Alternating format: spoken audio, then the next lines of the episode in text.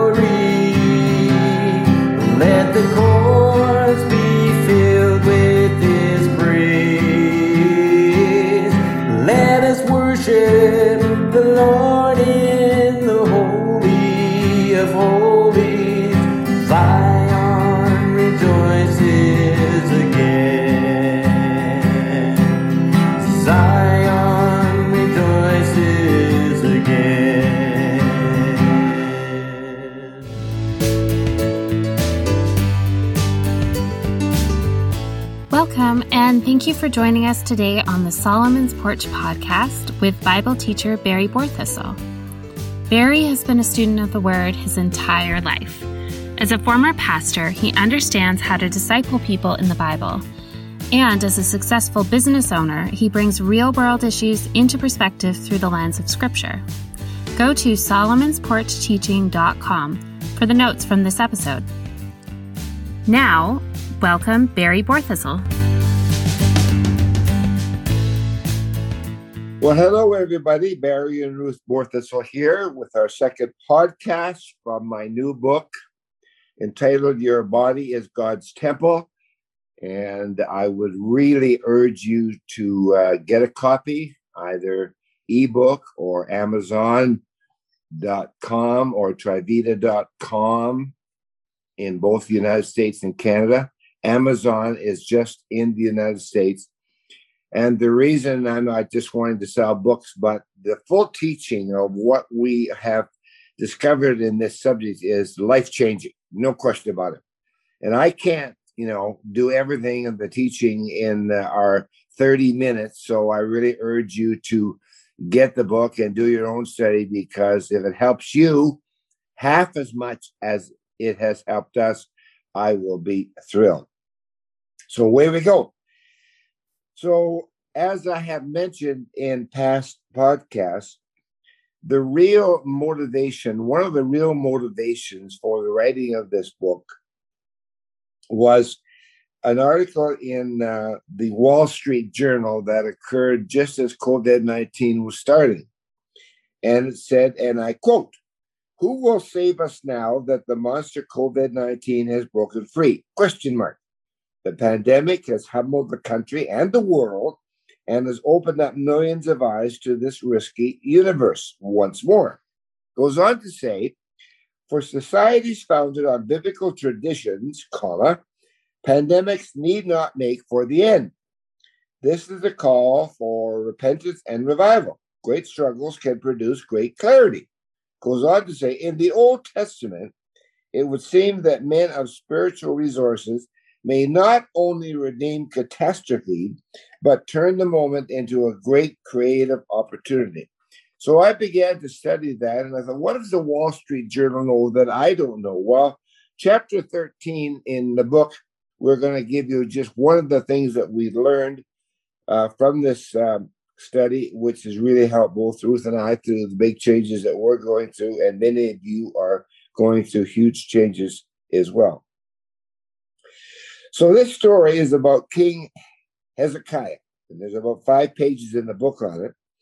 But this is an incredible biblical story on how God reacted when his people cared for the brick and mortar temple. The key point here is how much more important this principle is today, given that we are now God's temple. So it was important then, but more important today. And just to remind you who you are, Ruth is now going to read three verses from Luke and two from Jeremiah. And this is talking about you if you are listening to this today, honey. Uh, Luke 12, 7 reads, Indeed, the very hairs of your head are all numbered. Don't be afraid. You are worth more than many sparrows. And then from Jeremiah, the word of the Lord came to me, that's to Jeremiah, saying, Before I formed you in the womb, I knew you.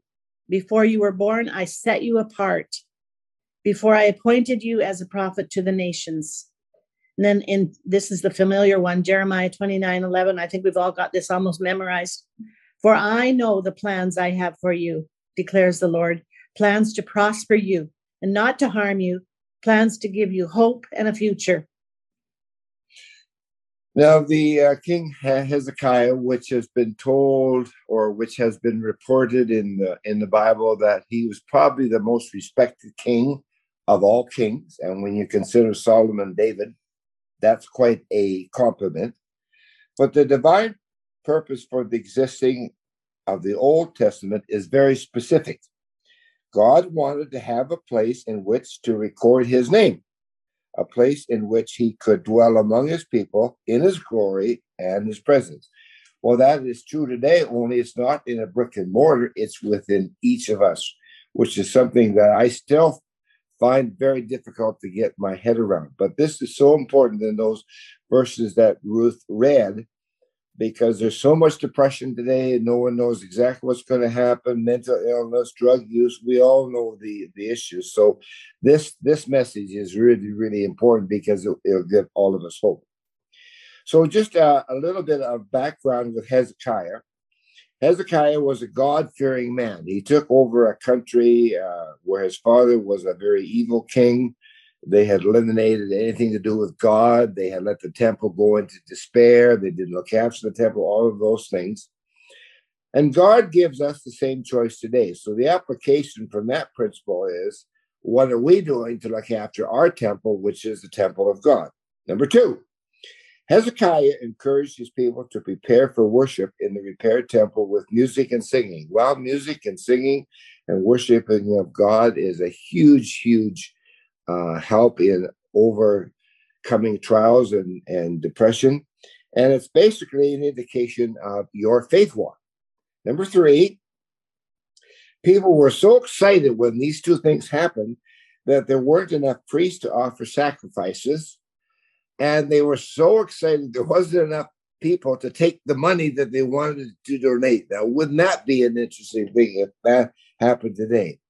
And so things began then to fall into to place. So I really became excited about this story uh, from King Hezekiah, which again was prompted by the Wall Street Journal article. Things began to fall in, into place. What I've asked my lovely wife Ruth to do is to share a little bit personally on how she has handled changes. Uh, the comments I get from our podcast are usually, oh, Barry, we love music and we love Ruth. so I thought, well, I'm going to take advantage of that. So I've asked her to give a five minute talk on how she has handled all the changes in her life that could be of a help to you. So, honey, it's all yours. Okay, thank you. I um, I'm going to start out with what is also very familiar, the prayer of serenity. God, grant me the serenity to accept the things I cannot change, the courage to change the things I can, and the wisdom to know the difference. Um, I think that's appropriate for today. It's occurring to me more and more that nothing ever stays the same. Everything on this earth is in a state of change think about when I married you 20 years ago, Barry, and there were 10 grandchildren, and now one of the youngest, who had a suitor then, just got married.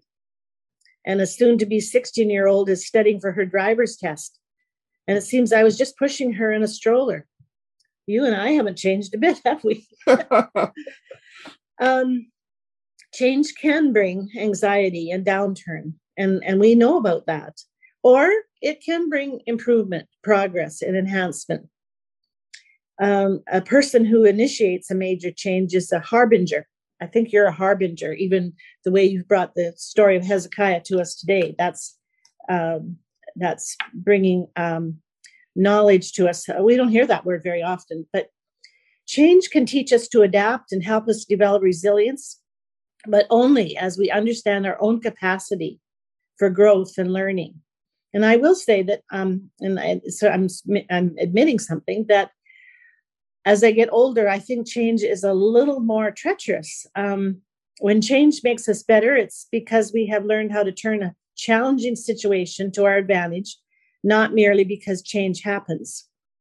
We fear change because we may be uh, we may feel we are losing control. If I'm to if I'm going through a change, guaranteed that is going to be a bit uncomfortable. I don't know what to expect from a new adventure, and that uncertainty can cause anxiety.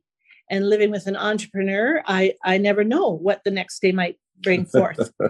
uh, so getting out of my comfort zone into a into a, a zone uh, that's unknown can be exciting, but it can also be scary, and and uh, I don't exactly know what to expect.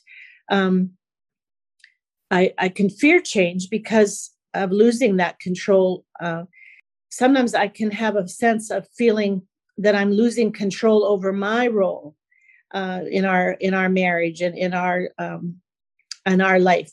And the larger the change, the more I'm going to feel like change is being done to me. So during change, information is is powerful, and I think that you and I have learned even more how to dialogue and deal with uh, the apples and oranges of change, talking about um, where we're going to live and the changes that COVID's brought to us and and to our family. It's been very healthy to be able to uh, just sit down and talk about both sides of a situation as it might present.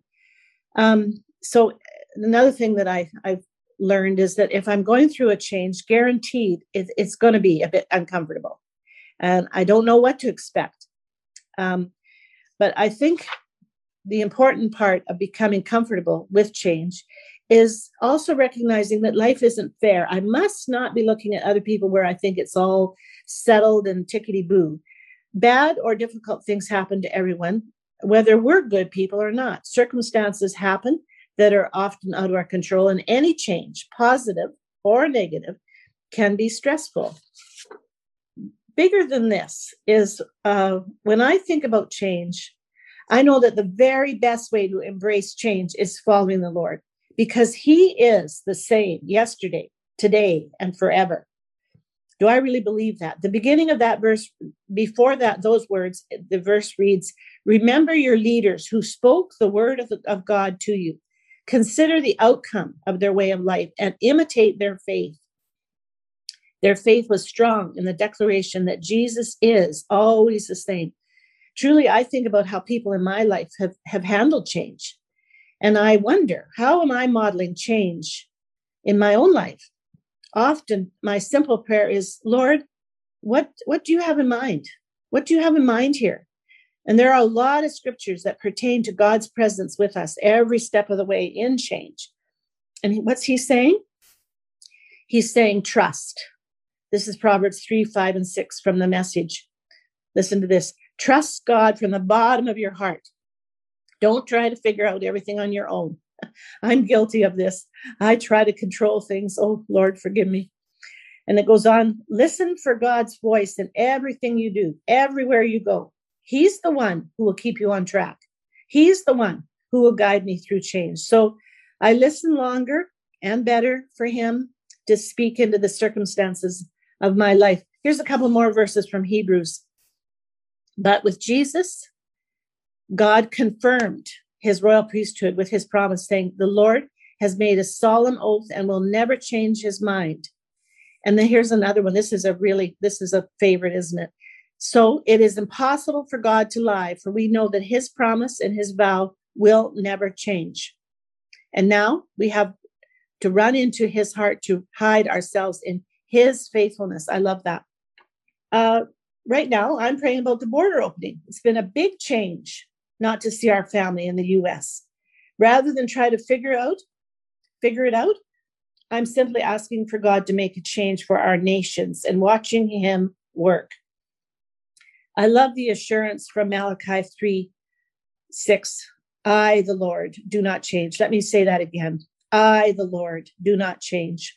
That's a word for today, for our home, your home, our nation. In my walk with Christ, where I have had anxiety over change and uncertainty, it's me who's not steady. Christ does not change. Uh, the verse goes on to say, Return to me, and I will return to you, says the Lord. Test me in this. See, I think God is testing us when he brings about change. And see if I will not throw open the floodgates of heaven and pour out so much blessing that you will not have room enough for it. That's the positive thing. When God brings change, I think he also brings blessing. Um, and so that's uh, that's kind of my thoughts, Barry, about some of change in my life as it applies to me. Very well done, honey. Uh, there, I knew you'd do a great job. On page 43 in the book is uh, seven comments by Dr. Peter Daniels from Australia. Dr. Daniels uh, had a lot of change in his life. I happen to be a personal friend of his, which is an honor. He has been called the most dynamic platform speaker the world has ever seen. He is the head of the World Entrepreneur Center. He has gone bankrupt three times, so he knows what change is about. And on page 43, I list the points that Dr. Peter uh, Daniels uh, has allowed me to uh, share with you. And it's called The Challenge of Change. And we can not dismiss change by Peter Daniels. Number one, recognize that God is the provider and stabilizer in change. That's what Ruth was saying. Number two, keep your mind on the things you want and also on the things that you do not want. That's what Ruth did. Be nice to people. Ruth is very nice to people, including me. Be patient. She is patient, sometimes not with me because that's my issue. Next one is give God the glory. That's what Ruth did. And the last one, do not let your mind be determined by failure. Failure can be the stepping stones to success. So that's on page seven, uh, 30, uh, 43 of, of the book, page 43 of the book. Want to play a song right now that you talk about change. And this, this is a, a mind boggling story. Some of you may know it but it's the background to one of the world's most famous hymns, It Is Well With My Soul. The first verse starts like this When peace like a river attendeth my way, when sorrows like sea billows roll, whatever my lot, thou hast taught me to say, It is well, it is well with my soul. This was written by a, a man by the name of Horatio Spafford. I can't imagine being uh, called by that name by my mother. But anyway, Spafford's fortune er- evaporated in the wake of the Great Chicago Fire of 1871. Having invested heavily in real estate along Lake Michigan's shoreline, he lost everything overnight in a fire. In that moment, like Job, then he lost his son who died short time after the financial disaster, but the worst was yet to come. Desiring a rest for his wife and their four children because what they had been through, he planned a European trip for his family in 1873. In November of that year, due to unexpected last minute business developments, he had to remain behind in Chicago, but send his wife and four daughters on ahead. On November the 22nd, the ship was struck by another ship and sank in 12 minutes. Several days later, the survivors were finally landed at Cardiff, Wales, and Mrs. Spafford sent a cable to her, her husband, saved alone. Spafford left immediately to join his wife. This is this is really something. This hymn is said to have been penned as he approached the area of the ocean where he had lost his four daughters. Listen to the words, and this will encourage you. It is well with my soul.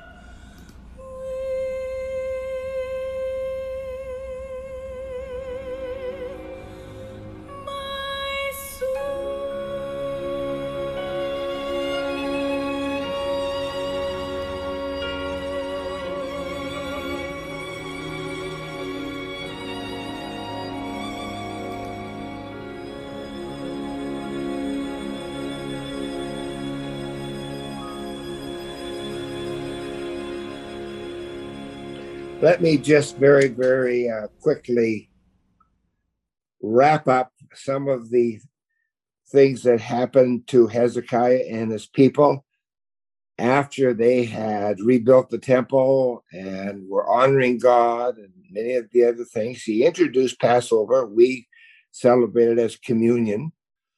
The Passover had not been celebrated for 200 years.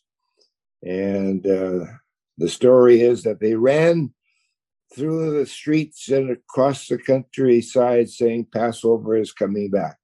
So they did that. That was the thing that he restored.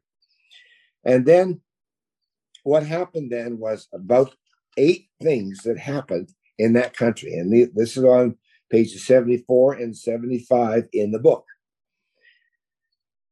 He honored and kept the Passover. Here is what God did. Well, the Lord forgave all their sin. Number one. Number two, he healed the people physically. Interesting. Then there was a great time of worship and praise and joy. They were happy. The word of God was being taught. Number five, the people were blessed and their prayers went right to heaven. Boy, wouldn't you like that one? Number six, God restored financial abundance. Number seven, the king encouraged his people to trust the Lord. That's just what Ruth had said. And then the king led in prayer and built up the walls around Jerusalem to protect them from their enemies. So the application and conclusion of this podcast really is that King Hezekiah humbled himself before God. We're going to have another podcast talking about that subject because it's a huge one. But the application for us really is the same. We must do the same. And like Hezekiah, begin repairing our bodies like they are God's temple. And that means physically, emotionally, and spiritually. So I would like to ask as many as you as you I would like to ask as many uh, of you that would like to join our community. We are creating a worldwide faith and prayer movement to ask God to heal our land and perform miracles in your lives, regardless of the situation. Again, our webpage is Solomon's Porch, Solomon's Porch Teaching.com. Solomon's Porch Teaching.com with all the information. Our next podcast will be another great story from the Old Testament, as the Wall Street Journal suggested, and that's the story of Habakkuk. And it's a phenomenal story because it talks about vision. God told, get this now, God told Habakkuk to write a vision in the middle of a pandemic. And what I learned from this is absolutely mind boggling. The story, of course, is in the book as well. So thank you for listening. I hope this has been an encouragement to you. And I'm going to ask Ruth to close in prayer. Ready? So I'm going to close uh, with again this prayer God, grant us the serenity to accept the things we cannot change, the courage to change the things we can, and the wisdom to know the difference. I thank you that every day you mark out the path for us and we acknowledge you in all our, our ways. And you do direct our steps. I pray for our dear friends who are on this podcast today that you will meet their needs, that there will be a sense of, of joy in the journey. And we thank you for your protection and care over us, over our countries, and we want to glorify your name together. In Jesus' name, amen. Thank you. God bless. Bye now. Thank you for joining us on Solomon's Porch. For notes from today's episode or to contact Barry, please go to solomonsporchteaching.com. That's solomonsporchteaching.com. We'd love to hear from you. See you next time.